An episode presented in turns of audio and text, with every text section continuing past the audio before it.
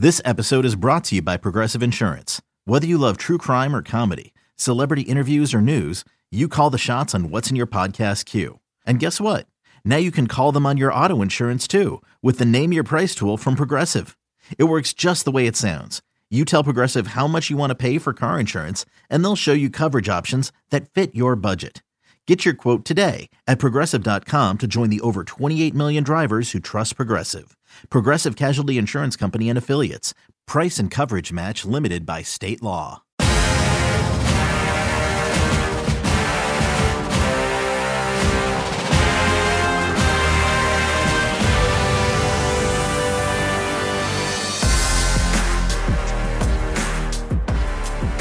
Saludos y bienvenidos. Este es el Corte 4 Podcast. Yo soy Cristian Fuentes y estoy muy contento de tener conmigo en este episodio a Amanda María Rivera. No es Bueno. María, ¿verdad? No es María.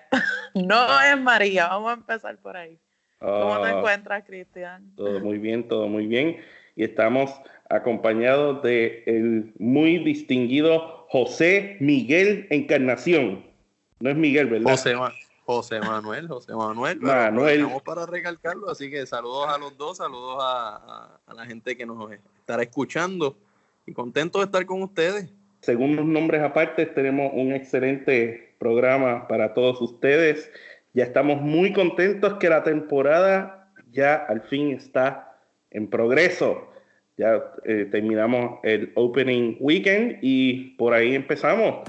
Eh, tuvimos mucha acción, eh, muchos juegos emocionantes, muchos momentos.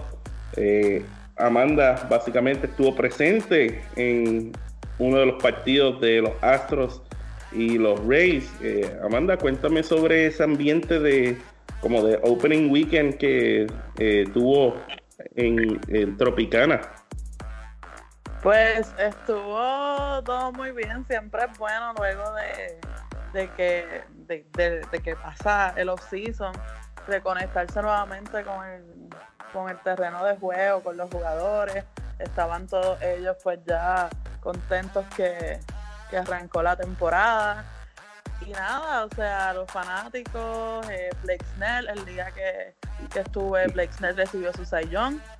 Oficialmente ya aseguró ese, ese premio tan valioso.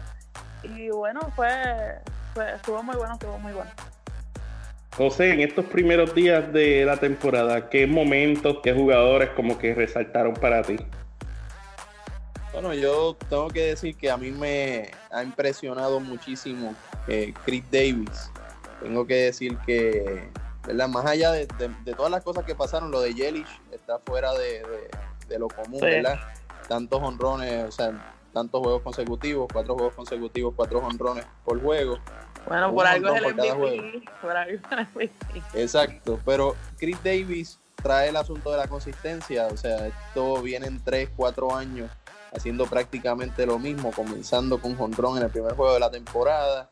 O sea, es el significado personificado de lo que es la consistencia en el béisbol de las mayores y yo creo que este año estará nuevamente luchando, ¿verdad? Por ese por esa carrera, por el premio de más valioso en la americana. Y en la Liga Nacional, pues mm, me llama mucho la atención los Phillies y el arranque con Bryce Harper.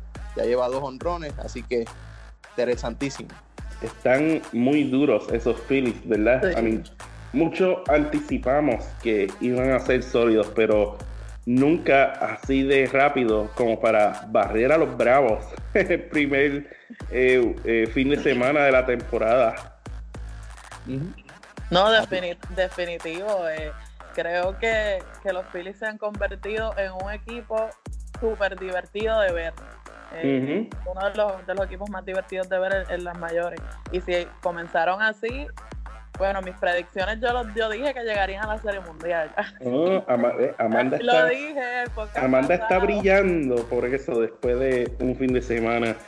No, y yo, ¿verdad? Le- algo, yo no sé, más allá de, de Bryce Harper, ¿verdad? Hay, hay mucho que, que él nos pone a pensar con eso de, de su poder a la hora de, de batear y todo eso.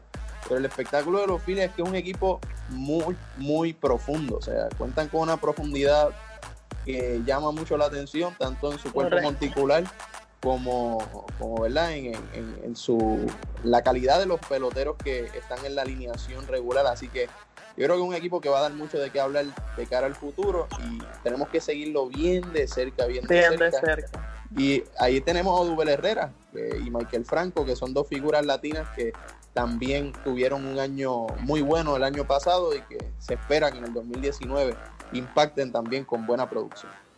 Y rompan a los marineros que están calientes comenzando la temporada 5 y 1.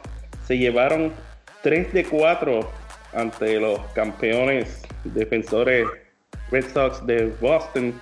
Y no fue que les ganaron, es que les ganaron bien ganado, eh, haciendo muchas carreras, impresionando en su recién eh, renombrado parque eh, T-Mobile Park, que es bien extraño que ya no se llame Safeco. es interesante ese comienzo que han tenido después que ellos pues cambiaron a muchas de sus figuras y en esencia em, decidieron comenzar de nuevo.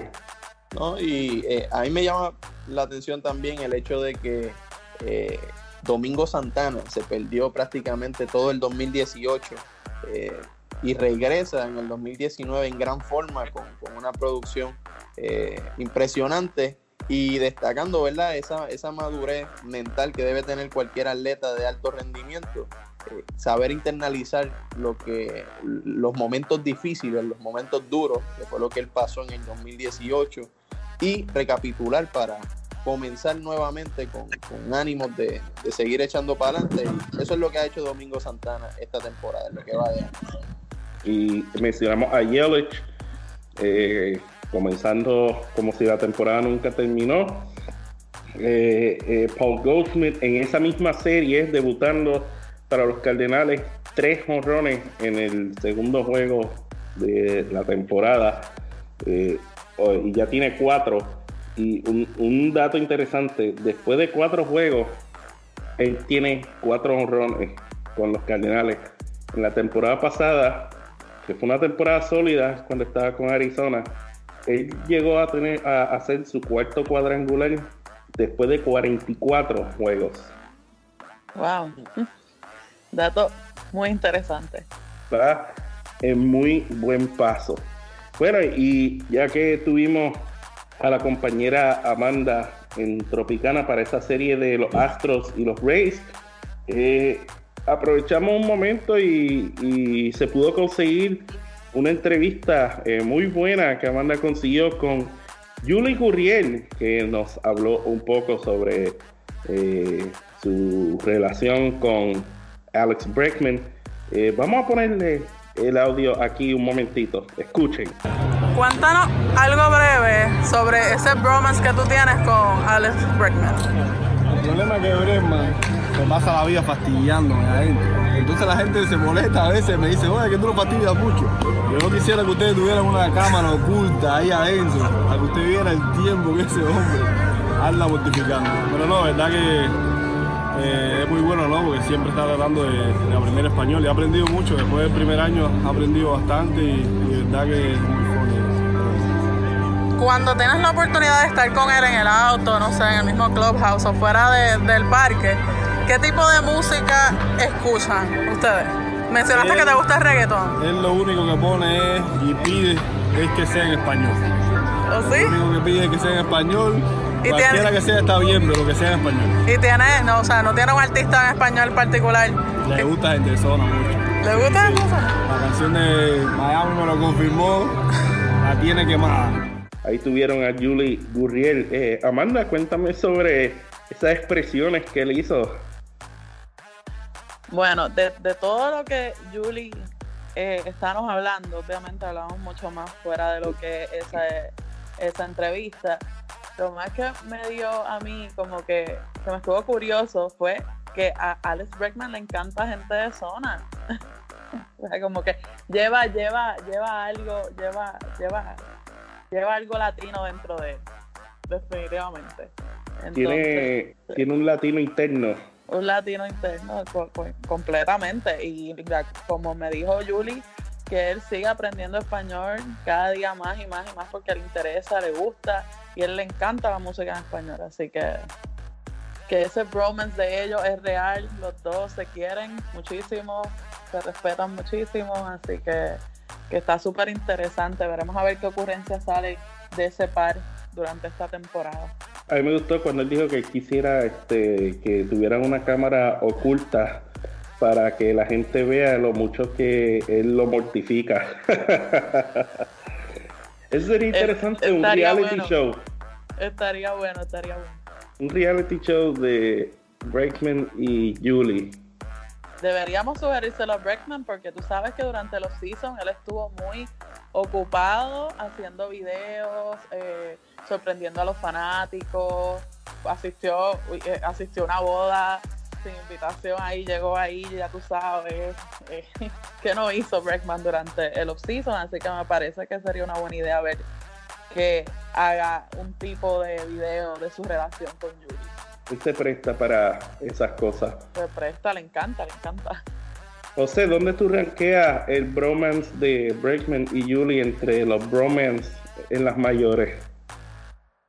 Es una pregunta bien complicada porque imagino que hay muchos bromance a lo largo de la historia, son 150 años de historia, pero definitivamente es un bromance bastante particular. Pues, y hoy día, hoy día, en, este, hoy día, ¿dónde tú lo ranqueas? Eh, está ahí dando, está en la pelea con el de Alvis y Acuña. Y, Acuña, coincido, sí. Está, está en esa batalla, pero creo que es un caso bien particular y bien positivo, ¿verdad? Porque es prácticamente un encuentro cultural entre eh, un, cubano y un norteamericano y eso abre la puerta, ¿verdad? Para que la comunidad latina y la comunidad norteamericana se e integren bilateralmente, así que en la medida que el béisbol de las mayores y las respectivas organizaciones que componen esta liga eh, impulsen este tipo de, de relaciones, pues vamos a estar en el camino correcto y eso es principalmente lo que hay que destacar en el caso de Breckman y Yuli, como en el caso de Alvis y Acuña. Así que los peloteros son seres humanos y esto es necesario, que se diviertan y que se vivan el momento al máximo todo, toda la temporada. Bien dicho. Algo que a mí me gusta sobre estos primeros partidos de la temporada, particularmente la primera serie, es que eh, se vive y se muere con estos primeros partidos. Eh, tu equipo pierde la primera serie y ya la fanaticada está presionando el botón del pánico. Eh, mi, corazón va hacia los fanáticos de los Bravos, que pues los Bravos fueron barridos en la primera serie contra los Phillies. Y pues uno ve en las redes sociales, eh, están presionando el botón del pánico. Eh, lo digo de mi parte que los Yankees perdieron 2 de 3 contra Orioles y muchas de las fanaticadas ya están presionando el botón del pánico, eh, pidiendo eh, la cabeza al dirigente, eh, cambien a este jugador, cambien a este otro, ¿qué vamos a hacer? Y al final del día son 162 partidos, pero las esperanzas viven y mueren en estos primeros partidos. No, no, o sea, yo creo que es parte de la cultura del béisbol. Todo el mundo viene con esa hambre, ¿verdad? Con esa sed de, ver béisbol y, yo creo que cualquier persona lo menos que quiere es ver a su equipo luciendo bien luego de esperarlo tanto tiempo. Así que, nada, yo creo que es parte del proceso y es parte de la cultura más bien del deporte en general. O sea, siempre que uno tiene una sequía o tiene que esperar un poquito para que arranque la cosa, pues una vez se, se, retoman las acciones, uno lo que quiere es ver que todo esté fluyendo a la perfección. Así que eso va a ir engranando poco a poco y estoy seguro que en el caso de los Bravos van a mejorar muchísimo. Un equipo que tiene mucha profundidad, al igual que el equipo de los Phillies. Es que es la competitividad es como que, como digo, como mencionó José, luego de, varios meses de espera, ya tú quieres que arranque la temporada y lo que quieres ver a tu equipo ganar. es parte, es parte de, todo, ¿no? Porque de eso se trata. Exactamente. Y eso es un mensaje para todos nuestros eh, oyentes.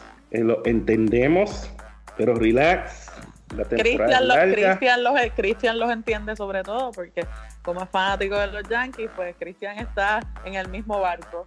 No, no, yo no estoy presionando el botón del pánico. Yo estoy. Casi, casi. Yo estoy, yo estoy promoviendo no presionar el botón del pánico. Así que relax. La temporada es larga, el verano es largo, va a haber muchos partidos y se va a gozar. Definitivamente se va a gozar. Ay, Cristian, ay, Cristian. Ok. Bueno, y con eso terminamos el primer segmento de este Corte 4 podcast. Pero no se muevan, que tenemos mucho más para todos ustedes.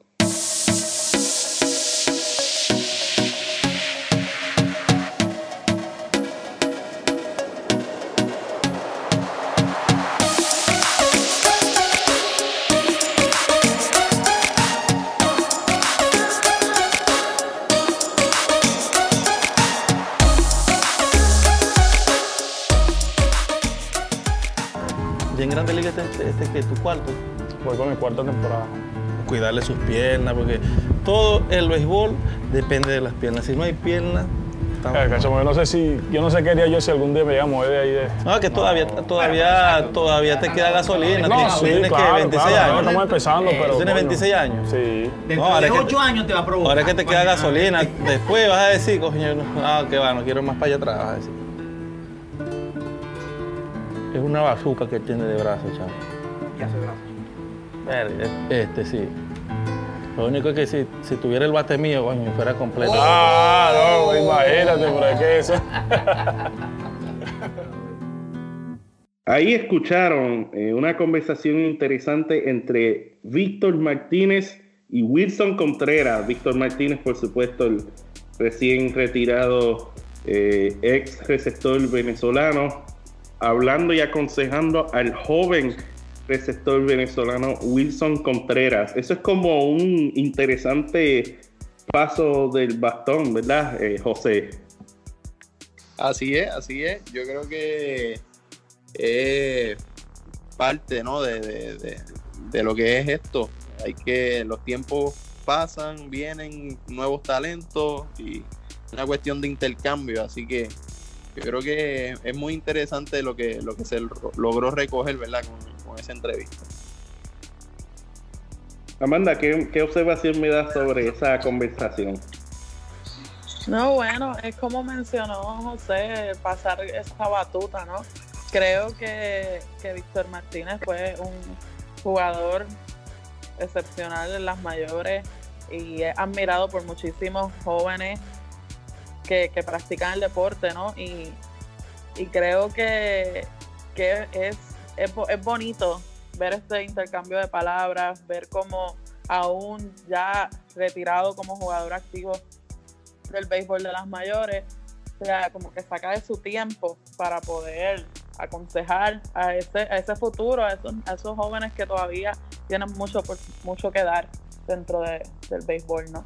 Me parece súper, súper lindo. A mí me, a mí me gustó eh, por el otro lado cómo eh, eso, eso fue de, un video eh, de, de sobre off-season de los cachorros.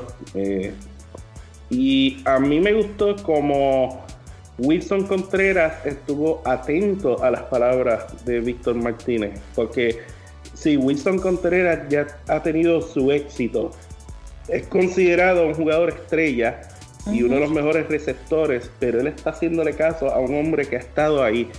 Y, y- Estamos hablando de, de un veterano, de un duro. o sea, tú siempre vas a querer aprender de los mejores, ¿no? Eso- Definitivamente. Eso, eso es parte del proceso. Eso o sea, es parte del proceso. y Wilson Contreras, a mí me gustó como eh, Víctor Martínez le dijo, este, no tienes mi bate todavía. El, el- el- el bate de Wilson es, es bastante pasable. Excepcional es lo que es. Así mismito. Bueno, y ya que estamos hablando de generaciones, eh, Wilson Contreras siendo una generación nueva de receptores venezolanos que está en su apogeo, eh, quiero hablar sobre este dato que eh, sucedió durante el Opening Day Los Azulejos de Toronto nombraron a su roster el lanzador dominicano Elvis Luciano, el primer jugador nacido en el año 2000. ¿Dónde ustedes estaban en el año 2000? Ay, Dios mío, el año 2000.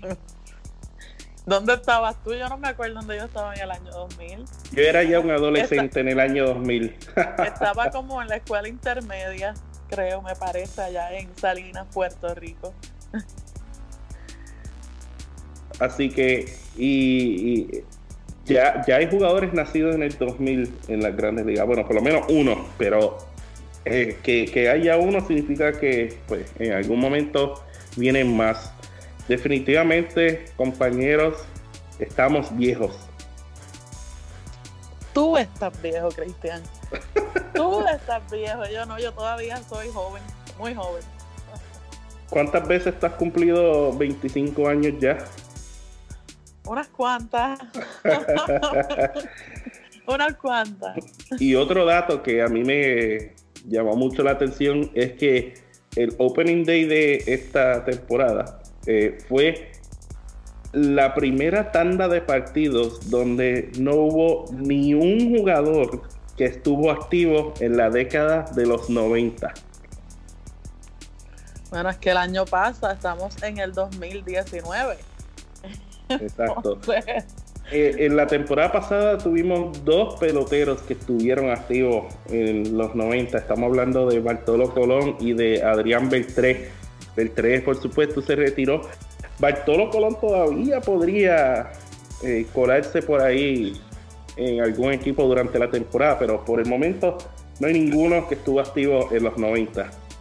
Y, y sería, las grandes ligas se convierten de, de culminar esta temporada 2019 sin ningún pelotero activo en el siglo pasado, sería, se convertiría en la primera gran liga de béisbol, de béisbol no, de deporte profesional de alto nivel eh, que no cuenta con, con, peloteros o atletas, atletas con uh -huh. participación en el siglo XX.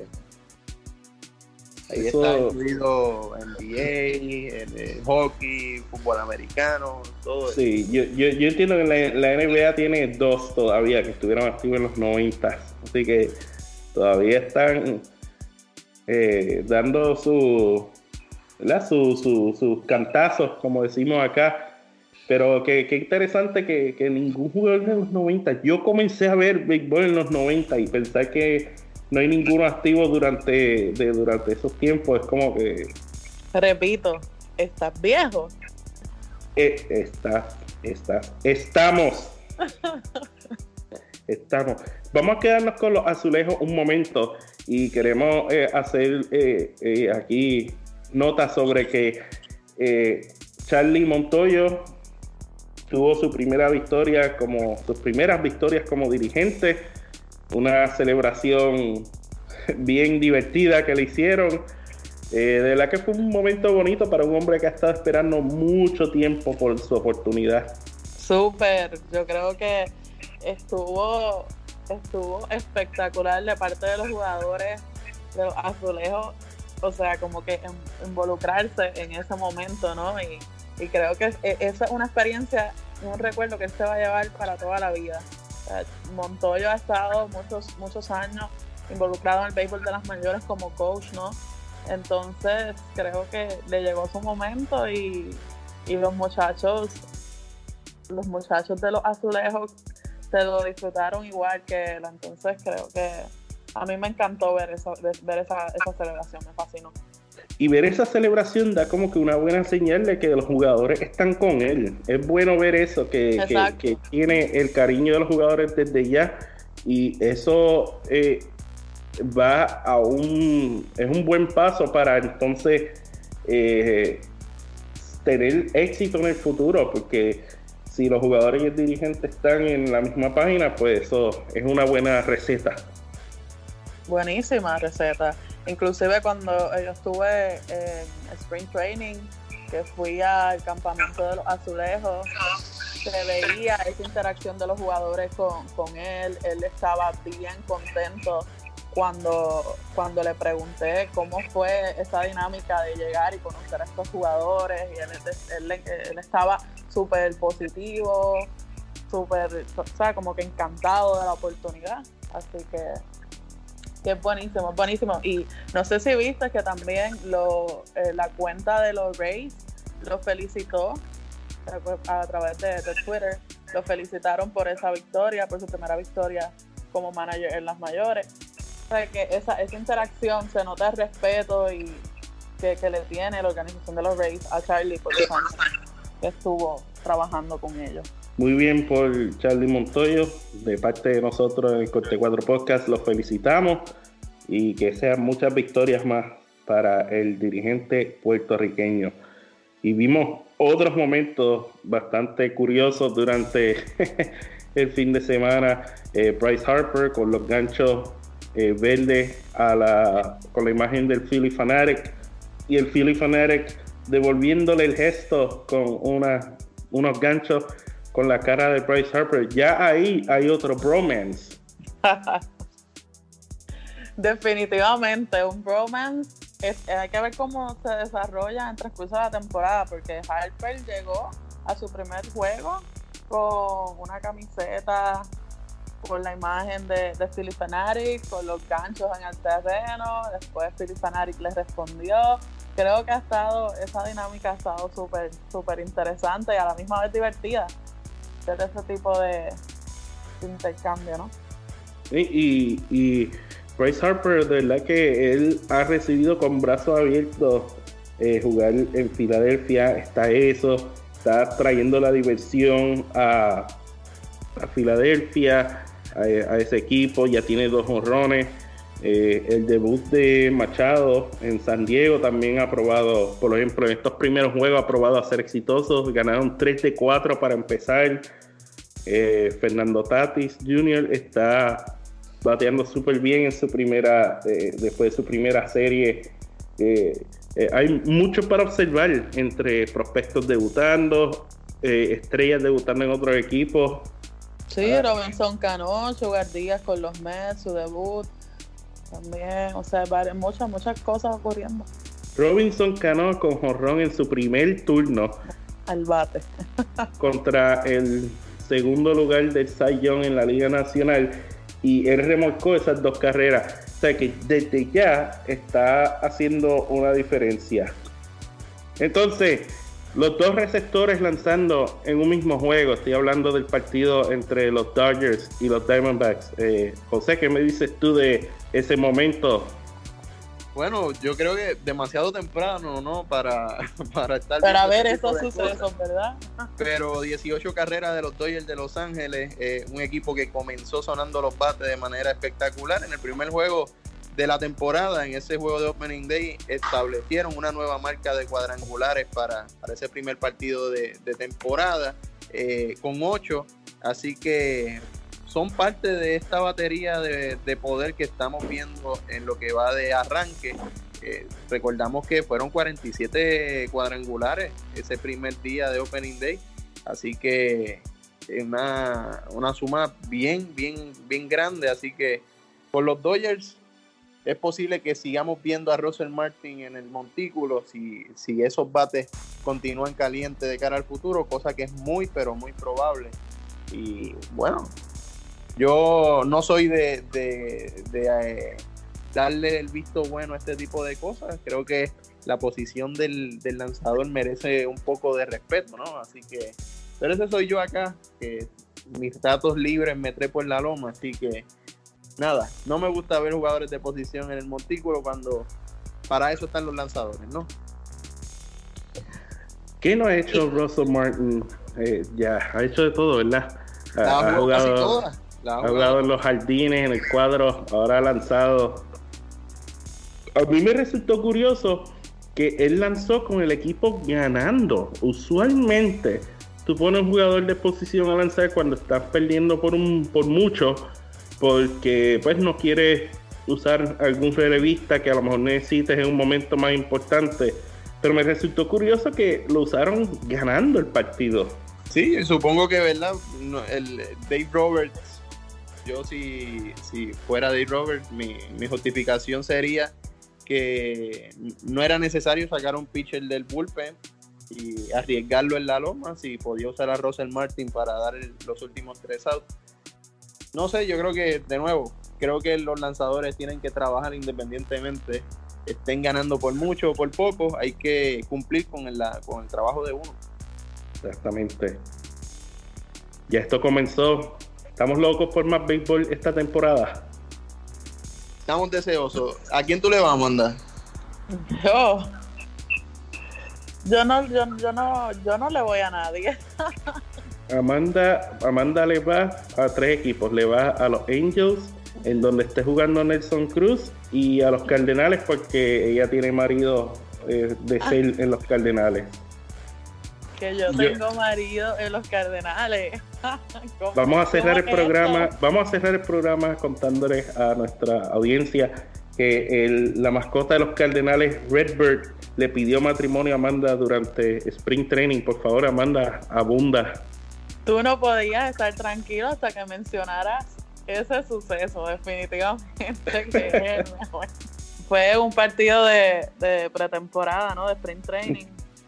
Estábamos visitando allá en Júpiter a los Cardenales y me encontré a esa mascota tan bella y, y fabulosa, ¿no? y por el momento fue un momento bien, bien natural, súper, súper cómico.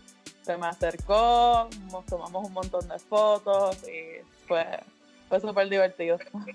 Y con eso terminamos este episodio del Corte 4 Podcast. Quiero agradecer a Amanda y a José por estar conmigo en este episodio. Les recuerdo que accesen a corte4.com y nos busquen en Twitter en corte4 también puedes seguir a las mayores en Facebook, en Twitter y en Instagram. Yo soy Cristian Fuentes y este fue el Corte 4 Podcast.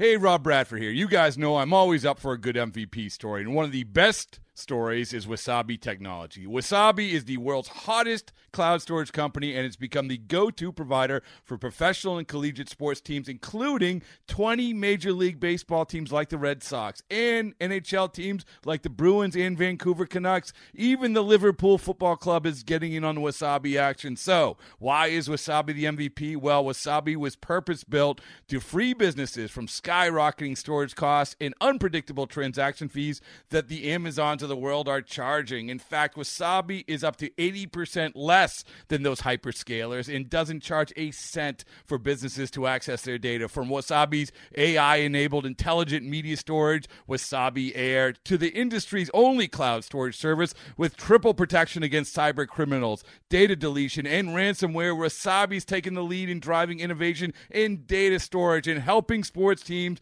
to unleash the power of their data. Wasabi, another Boston based championship team.